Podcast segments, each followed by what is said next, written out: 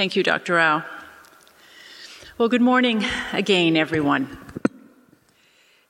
As you reflect back on the last month or so, you'll remember that on March 1, we began this season of Lent, a journey to Easter as we reflect on our need of Christ personally and collectively. And through the Lent period, our Tuesday chapel speakers have focused on different aspects of this journey.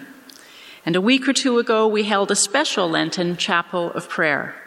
And now here we are. In just a few days, it will be Palm Sunday, and then we will journey through Holy Week to Easter. In last year's convocation at this time, I spoke about joy and the Apostle Paul's encouragement to the Philippians and to us, spoken from his own personal experience, to seek, express, and know joy in every circumstance as we shine like stars and press on in our walk with Christ. Today I've chosen to speak on God's love from Romans chapter 5, another of Paul's letters. I've expressed similar thoughts in a message I gave about five years ago. And as I was sitting here this morning, I realized actually that the first time I actually spoke from this, these few verses from Romans was the very first public message I ever gave as a young adult, almost 30 years ago. But it was coming back to my mind over and over as I was thinking about today. Considering the cross of Jesus as God's demonstration of love to us. It's not a new thought, that's for sure, but it's timely. And so this morning, Romans 5, verse 8 will serve as our core scripture text. But God demonstrates his own love for us in this. While we were still sinners, Christ died for us. Listen also to words from Joel chapter 2, verse 13. A few weeks ago, one of our chapel speakers spoke from this familiar passage Rend your heart, not your garments. And we considered what it means to rend our hearts as we journey through Lent. This is what Joel 2:13 says from the message paraphrase. Change your life, not just your clothes. Come back to God, your God, and here's why. God is kind and merciful. He takes a deep breath, puts up with a lot. This most patient God, extravagant in love. God's extravagant love. What is Romans 5 8 describing, if not God's extravagant love? God demonstrates his own love for us in this. While we were still sinners, Christ died for us. So, beginning this Sunday, we will revisit the highs and lows of Holy Week. From the excitement and adoration of Palm Sunday to the horror of the cross, and then finally, the resurrection of Easter morning. We know the story. And I find myself wondering again how did the events of that week alternate so rapidly from adoration to betrayal and then to joy. Even among Jesus' disciples, his most trusted friends and followers, Scripture records that many of the disciples failed Christ before the end of what we call Holy Week.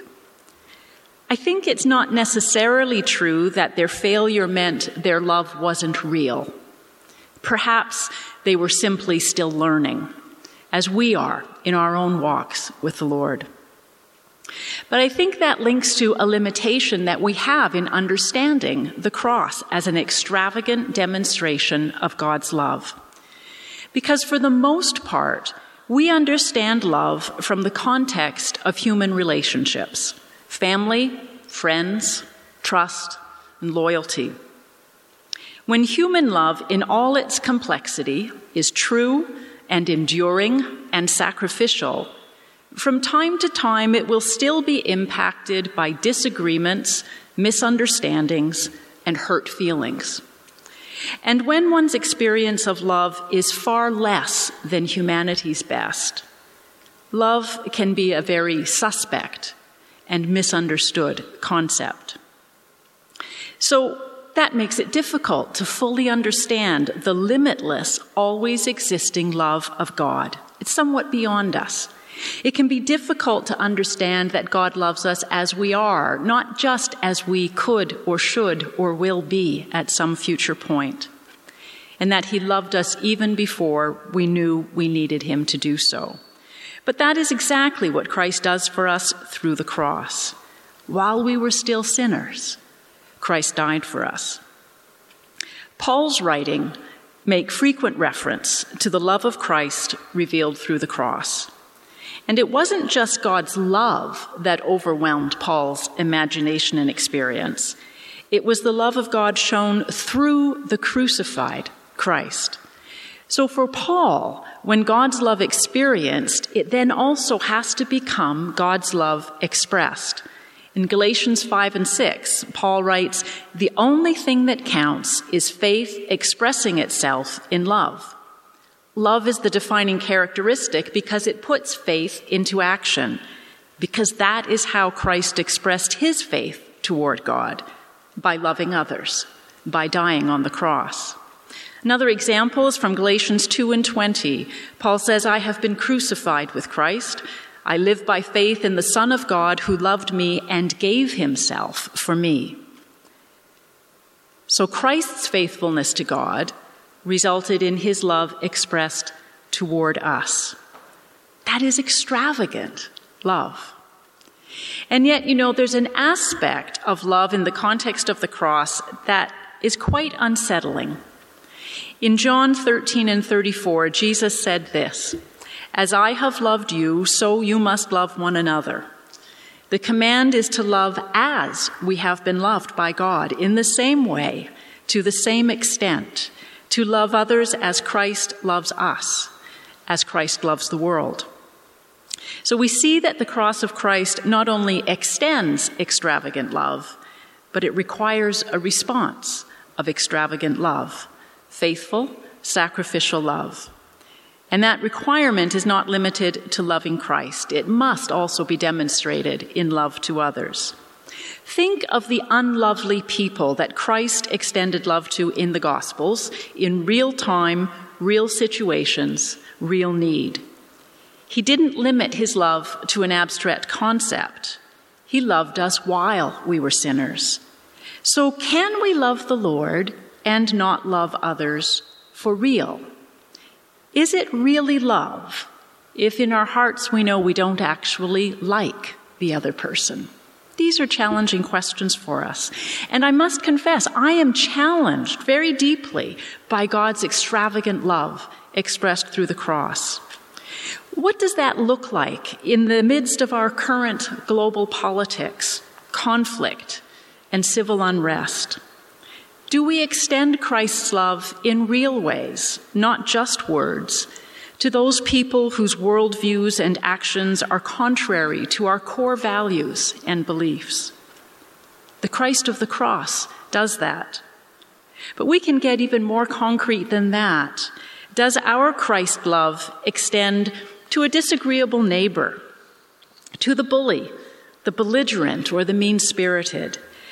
Because if it doesn't, it leads itself to a difficult question. Have we really begun to understand the cross and the love it demonstrates? I think it's an amazing and unsettling truth to consider. But I say this recognizing that we have to balance these expectations with patience for ourselves and with each other. N.T. Wright notes that when Jesus told his parables, they often revealed a process of gradual change. The mustard seed becomes the bush over many years. A seed sown becomes a harvest over weeks and months. A treasure invested grows in value over time. And so, perhaps in this context, the love demonstrated in the cross is a call to engage over time in Christ's mission to draw others to Him by loving our neighbors and by working out the implications of that in our own daily experience with those who need the love of Christ. This is at the heart of our mission statement as Tyndale University, which calls us to serve the church and the world for the glory of God. And this is the kind of love that will enable us to fulfill our vision of Tyndale as a flourishing Christian university in the fullest sense. So, with all of that as backdrop, what can God's extravagant love in the context of the cross mean to us? Well, first, and I think foundationally, it is the certainty that Christ died for our sins on a very individual and personal basis before we knew we needed that sacrifice and before we even understood it. It's also the awareness that Christ's love is unending, not only for us, but also recognizing that there will never be a time when there is no more love available for those who come after us. God's love is always there. It's the wonder that Christ's love existed before creation and will continue through eternity when we, his people, live in his presence.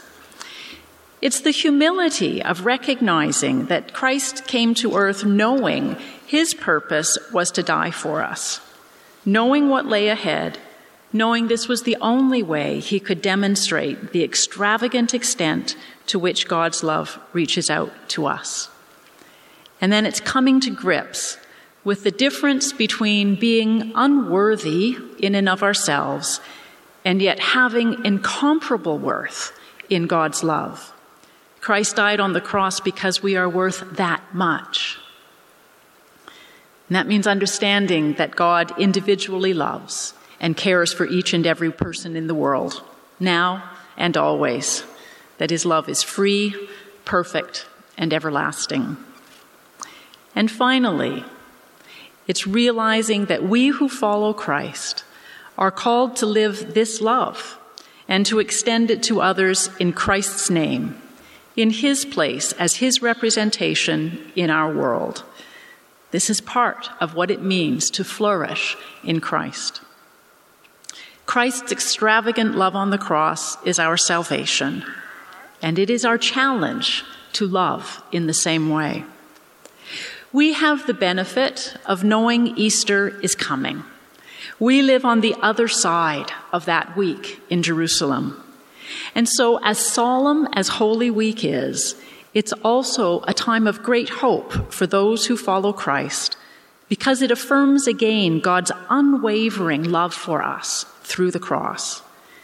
In the cross, we are reminded of all it cost Jesus to provide our salvation. And we are reminded that there is forgiveness of sin for everyone who responds to this deep, vast, unending gift of love. Romans 5 and 8. God demonstrates his own love for us in this. While we were still sinners, Christ died for us.